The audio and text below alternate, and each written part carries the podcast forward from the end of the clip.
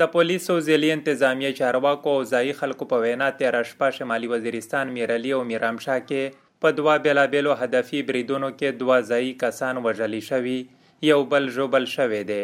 د پولیسو مشر شفیع الله ګنډاپور په وینا د نامعلومو ضد مقدمې درج شوې او د پیښو پلاټنې کړي چارواکي وایي چې تیره شپه میرامشاه لاند سیدآباد سیمه کې نامعلومه وسلوال په یو کور دننه شول.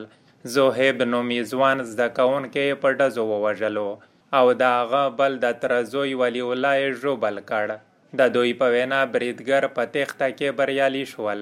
د سیمې خلک وایي چې په وسله بار کسان راغلل، په کور وردننه شول او دغلته یې ډزې پیل کړې. په کور دننه یو کس ووژلو، بل یې ژوبل کړ.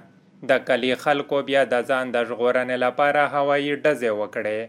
د پولیسو او ځایي خلکو په وینا، په دویمه پیښه کې تیره شپه میرعلي کې یو ځایي کس نامعلومه وسلوالو په ډزو وژلې د دوی په وینا، میرعلي خوشحالي یو کس تیر ماښام نامعلومه وسلوالو اوچت کړی و، چې سهار یې په ډزو ویشتلی شوی جسد ترلاسه شوی.